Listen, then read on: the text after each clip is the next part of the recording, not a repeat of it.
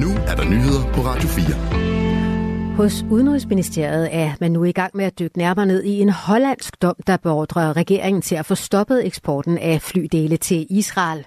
Udenrigsministeriet er også gået i dialog med ligesindede lande om dommen og dens betydning.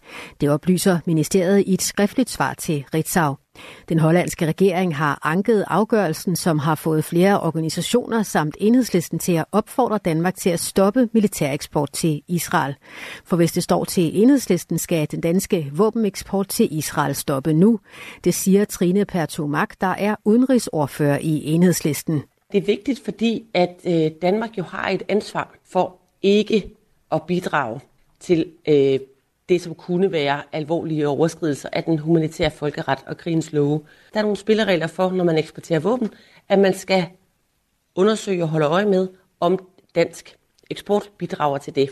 Sagen i Holland endte hos domstolene, fordi en menneskerettighedsgruppe frygtede, at reservedelene har spillet en rolle i Israels angreb på Gazastriben under krigen mod Hamas.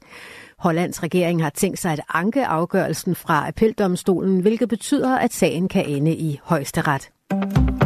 Lederen af den libanesiske Hezbollah-bevægelse Hassan Nasrallah truer med at sende flere israelere på flugt fra deres hjem i det nordlige Israel ved grænsen til Libanon. Det fremgår af en tv-tale, Nasrallah holder i dag. Hezbollah-lederen siger, at der først bliver ro, når Israels aggression mod Gazastriben stopper. I forvejen er 10.000 af indbyggere blevet evakueret fra deres hjem i det nordlige Israel. Det sker på grund af raketter og granater, Hezbollah fyrer af fra det sydlige Libanon og ind på det nordlige Israel. Sydafrika har bedt den internationale domstol vurdere, om Israels fortsatte offensiv mod byen Rafah i det sydlige Gaza giver anledning til, at domstolen griber ind over for israelerne.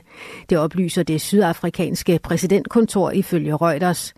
Rafah ligger i det sydligste Gaza, og en stor del af de internt fordrevne palæstinensere har hidtil søgt tilflugt der. Israel indledte en offensiv mod Rafah natten til i går. Israels offensiv har ifølge de Hamas-kontrollerede myndigheder i Gaza i alt kostet flere end 28.000 mennesker livet. Det høje antal dræbte civile fik i slutningen af december Sydafrika, Sydafrika til at indbringe Israel for den internationale domstol, som er den øverste domstol i FN-systemet. Her anklagede Sydafrika Israel for at begå folkedrab, en sag som fortsat verserer. En dansk mand vil tilstå sin medvirken i drabet på to mænd på Malta i august 2020. Det skriver Ritzau og Ekstrabladet på baggrund af maltesiske medier.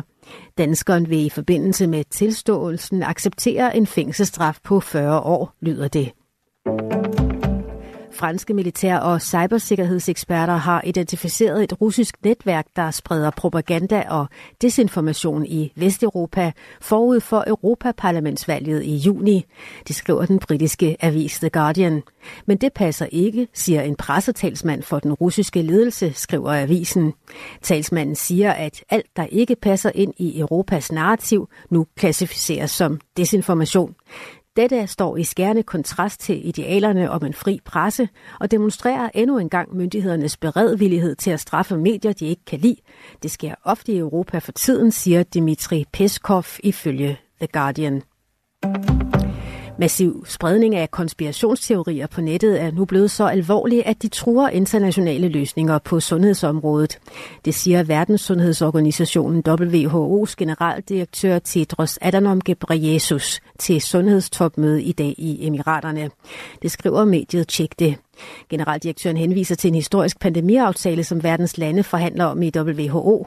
Den risikerer at blive forsinket eller falde til jorden på grund af mis- og desinformationskampagner, skriver Tjek det.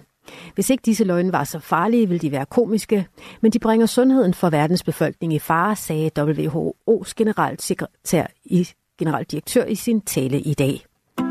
Så er det i aften klokken 9 FCK tørner sammen med Manchester City i parken i København. Det er anden gang i FC Københavns historie, at klubben står i en 8. dels finale i Champions League.